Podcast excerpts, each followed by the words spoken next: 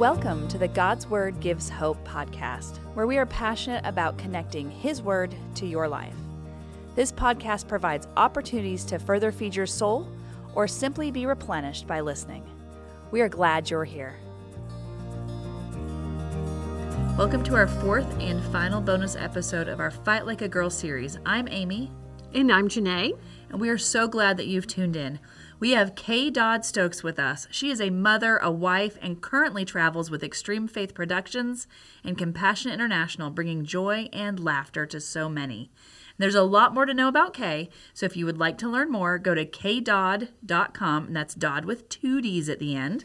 Um, Kay, we are so glad to have you with us today. I am so glad to be here. You're two of my favorite women in the world. Oh, wow. goodness. Now I feel Really really are. special. Yes. Well, we can't wait to dive into your story, but first we just have a few other things. Um, we have our final giveaway this Friday, so it is not too late. If you are listening in real time, go to our Facebook page or our Instagram page, share and tag us. It's very important that you tag us so that we know that you've shared. We want to make sure we get your name in for this last chance to win the guided journal by Susie Larson called Soul Care for the Battle. Well, let's get started by doing a quick recap of the series that we are in, are about to conclude. So, out of Zechariah chapter 10, we have pulled four battle tactics. The first one is called the ask, and it is all about asking God for help. The second one is about accepting the truth of our situation. And the third one is about associate and the importance of fighting together and building an army that will come alongside you. So, the whole idea of associating versus isolating.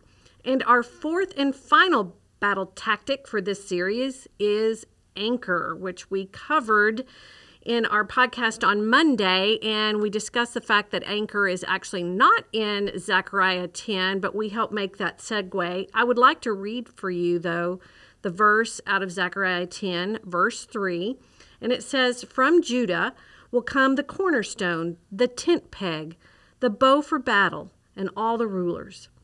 So Zechariah is prophesying here of the coming Messiah who will be the cornerstone, our tent peg and our bow for battle.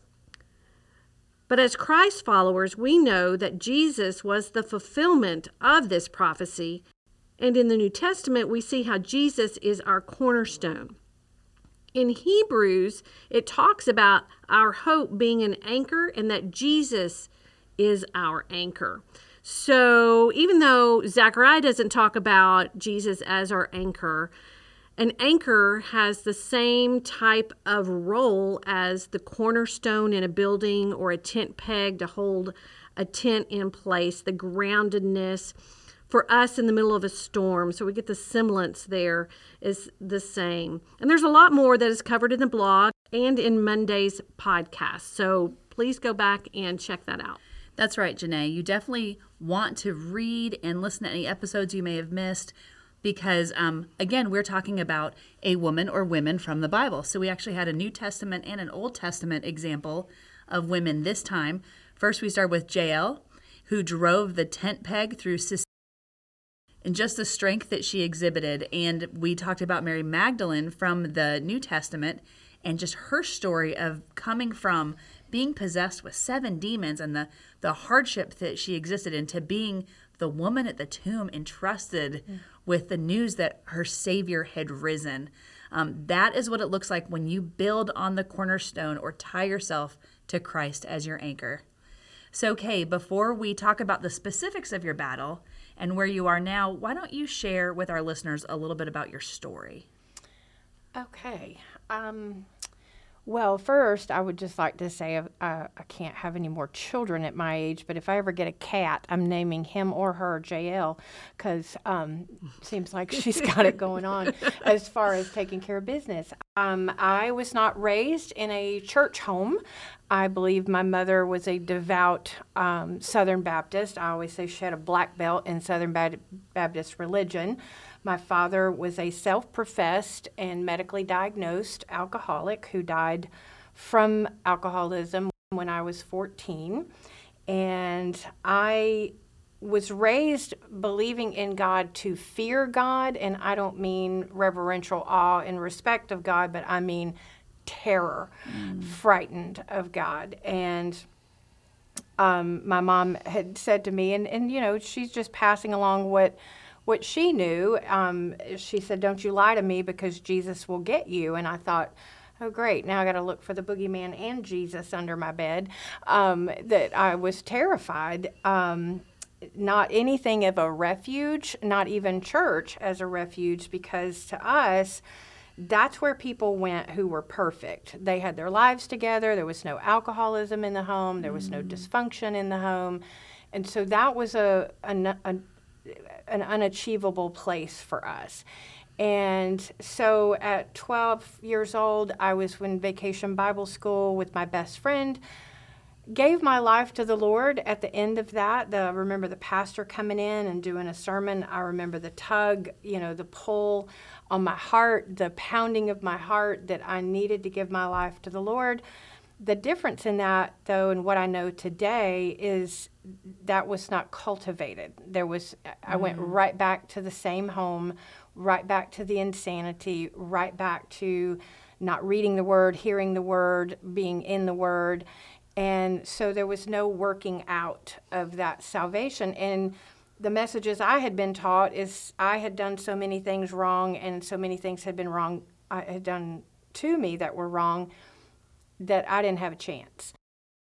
My solution to all that had happened to me and as a child, um, and seeing what had happened to my dad, uh, unfortunately, uh, I chose the world route of the anesthesia that the world had to offer, which for me was alcohol. And I started that the same year that my father died, literally from an overdose of beer um, I thought, well, I'll do it different from daddy. I uh, won't drink his brand of beer. That'll be different. And I won't die from it. And I started drinking at 14 years old and drank until I was 34. It wasn't until um, my stepfather, who was a very godly influence in my life, in my adult life, that I saw his walk with Christ. And there was something about that that I wanted. But then when he was diagnosed with pancreatic cancer and I prayed and begged God to save him, uh, spare his life, he died within nine months. And so that's kind of what spiraled me toward um, knowing that I needed to find out more about God. I believed in God. I'd always been a believer. But if you think about it, Satan is a believer. I didn't become a belonger until July 12th, 2001. Mm. And he died in, in 99. And it was through that process of losing him that I realized I need to get to know the Word. I need to get to know the Lord through the Word. So that's when I gave my life to Christ wholly and completely. It was on the floor of Phillips Arena in Atlanta. It was at a Hawks game. It was a little awkward, but so by the grace of God, I have um, been sober now 27 and a half years. Uh, mm, that That's I've something we're celebrating right there. Set free from that addiction. And that was something that was a miraculous, it was a decision. I'm going to stop this. I wanted my life to be different, and God had shown me in no uncertain terms, you're going to have to do different to get different, and um, and that was surrendering my life to Him. So, um, but it was through that process of, of recovery and getting sober that I actually came to know the Lord in that first four years of sobriety. Mm, yeah. Well, thank you for sharing your story. Um, in the Zechariah verses, it talks about the result of our fighting our battles when we utilize Christ as our bow in the battle and we rely on him as our cornerstone. And in Zechariah 10 12, it says, By my power I will make my people strong, and by my authority they will go wherever they wish. I, the Lord, have spoken. And in the blog, we dig a little deeper into this. But there is this sense of freedom that Christ brings mm. on the other side of the battle. So I don't know if you want to talk a little bit more about the opposites of walking in the alcoholism versus the freedom that you have on the other side. Can you speak to that a little bit more? Uh, yes, I being tethered to, and the Bible calls it being yoked. You know, to be yoked by slavery, and to for me, alcoholism was definitely a form of slavery. The thing that I have learned though in my Christian walk is there are plenty of other things available for me to be yoked to, mm. to um, turn my back on the freedom that Christ has for me. When I reach for anything that is in between here in my pain and where Christ stands in my life, where I am I running to Him or am I running to the refrigerator? Am I running to the television? The I even got into reading fiction books at one time, which was way out of balance. Went to the store to buy one. I bought 21 because that's the thinking. One's good, 21's better. And uh, so the freedom that we have in the Lord in saying, I will surrender my pain to you, I will surrender this moment to you. Every moment of every day, if I'm not in that surrender, then I am looking for some form of anesthesia again. And mm. that is a yoke, that is a bondage, that is not freedom. To uh, so in Christ, I have this amazing liberty. You know, where the Spirit of the Lord is, there is freedom. And when I have have filled my heart and my soul and my spirit with other things beside Him, I'm in essence grieving the Holy Spirit and quenching Him. You know, to um, to where He's not the the main operator in my life that I'm running the show instead of him. Mm. Oh, that's so good. And you know what you just said something that made me think.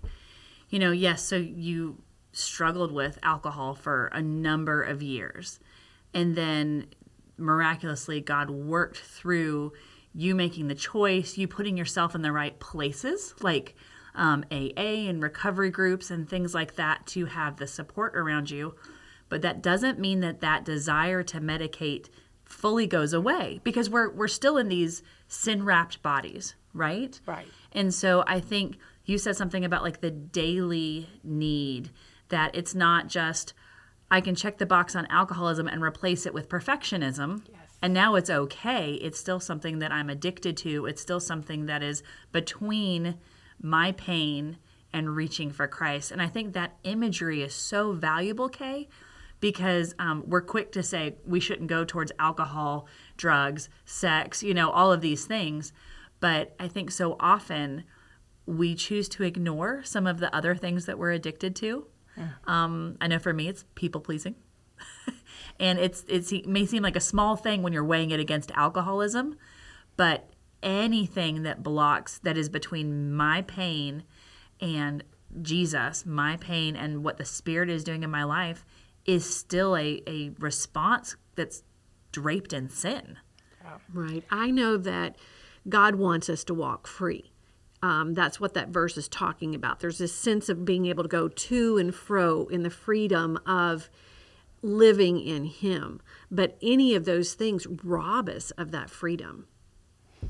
Well, and I know that I prayed and asked the Lord to remove from me the obsession of alcohol, the obsession to not be coherent every day. Mm-hmm. And that obsession was instantly, I feel like, was instantly removed.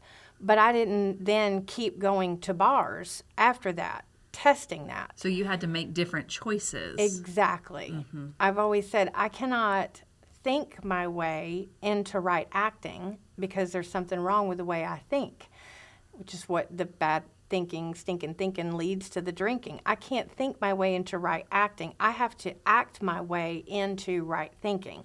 Years prior, to, months prior to getting sober, I prayed for God to make a room stop spinning. I'd had too much to drink that night and I begged the Lord to make the room stop spinning.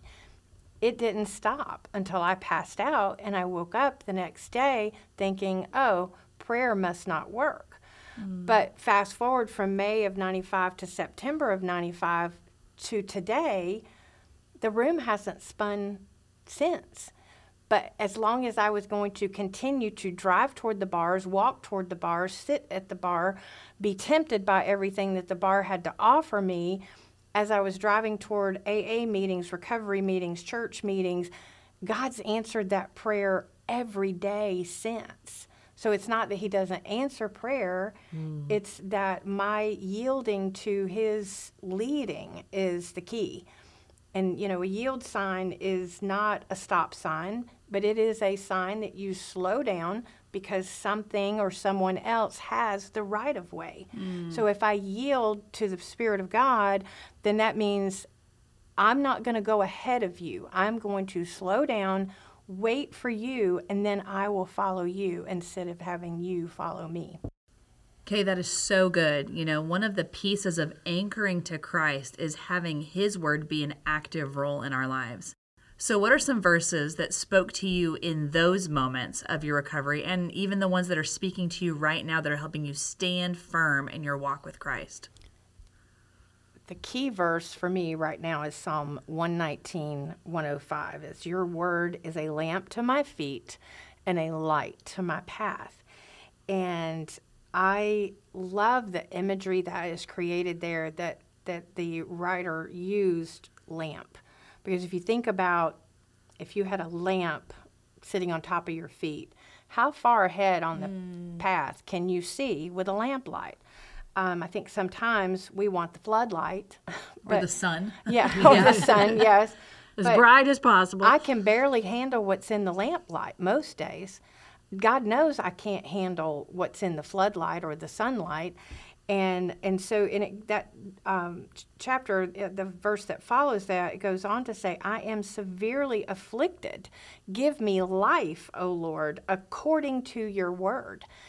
And so when I think about um, there's a recovery saying that says, um, be right where your feet are, be right here, right now, be present in this moment. And so, right here, right now, all I can handle is that lamplight. And God knows what's outside of it, and He's already in that darkness that I can't see. He's already there. And whatever's there, He already knows how He's going to get me through it. That's good. Well, we're glad that you were on the show with us. Um, but, Kay, there's someone who's out there right now who is in the middle of a battle. It may not be exactly like something you've specifically experienced, but they're in that battle and they're struggling and they're actually having a hard time seeing how there will be victory on the other side. I love the way you talked about the you know the prayer in that one you know on the floor in that one room and your your head was still spinning but you know over time of continuing to make the right actions you began to see some of the freedom in Christ and life that he offers you come to fruition. But this person out here is listening right now. They're in the middle of it and they are struggling and they don't see that victory. Uh, could you speak something to them? Absolutely. Um, it's taken a while in my walk with the Lord to get to this point, and it's I've taken a lot of hard knocks to get to this point, and I feel like operate in this, and it's not perfect, but to realize whatever the trial is, whatever the storm is that I'm in right now, that storm may be the answer to last week's prayer. It might be the answer to the prayer I prayed two years ago. It is through the storms of life that we grow and mature and grow closer to the Lord. We dive deeper into the Word when we're in the midst of those storms. And so to not run from the storm, to not pray the storm away, but pray the presence of Jesus in the midst mm. of the storm. Fixate your eyes on Him and run toward Him, not away from Him. It was Peter, it was the only human being that was not deity that walked on water. And the Bible says he walked on water, but when he saw the wind, and the wind, that's our circumstances. So when I see my circumstances right now, I can't walk on water. But when I fixate my eyes and lock my eyes on Jesus' face, not on his hand, not on what I want him to do for me, but how I want him to just be with me. When my eyes are fixated on him, I will not see the winds or the rains or the elements of the storm. Mm, that's so good. You know, one of the things that comes to my mind, Kay, as you have shared, is there are four battle tactics. We actually kind of featured the one of anchor and how you have seen victory because you've tied yourself to the anchor of Christ and He has been your cornerstone. But I also see the other four elements playing out um, the role of prayer and asking and crying out to God and seeking Him for help. Uh, the role of accepting the truth of your situation. I mean, that is like the first step in recovery, right? Um, Associate. You and, joined in with these organizations and these people that you we need each other to yes. link arms. Recovery is not an individual sport.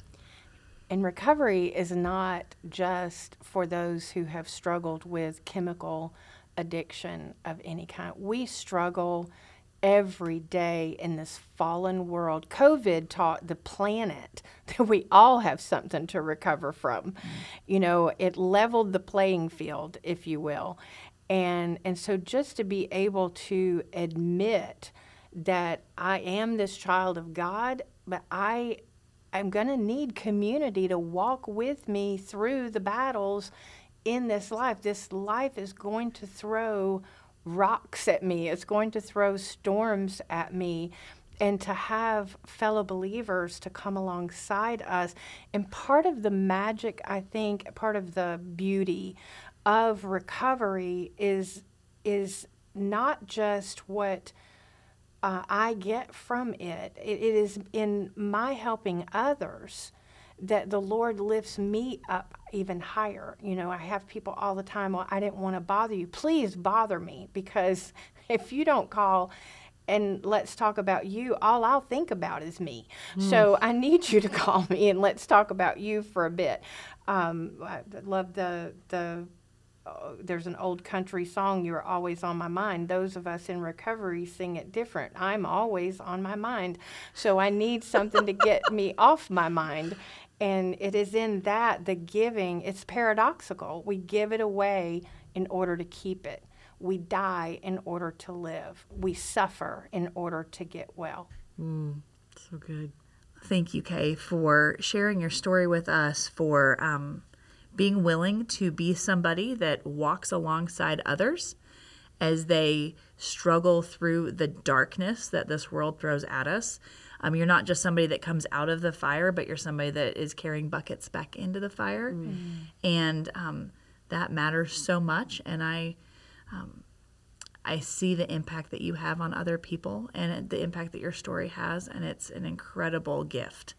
So thank you for being willing to share. Um, Kay has talked about a few different things here, but we will have links on the show notes for um, just resources. If addiction and recovery is something that um, you need to look into more, um, take a page out of Kay's book and ask, accept, and then associate. And all of that is with Christ as your anchor. And so, Kay, the verse that you read um, about God's word being a light to our feet and a, a lamp to our path, it made me think of John 1 and how Christ is the light of the world. And so, just to close us, I'm going to read that over you. In the beginning, the Word already existed. The Word was with God, and the Word was God. He existed in the beginning with God, and God created everything through him. The Word gave life to everything that was created, and His life brought light to everyone. The light shines in the darkness, and the darkness can never extinguish it. The connecting doesn't have to stop here. We would love to have you join us at the God's Word Gives Hope blog to go deeper with the verse we discussed today. If you would like to learn more about life and leadership coaching with Janae, visit JanaeShatleyCamp.com. Finally, we would love a chance to talk with you more find us on Instagram or Facebook. All of these links are posted in the About Us on our podcast.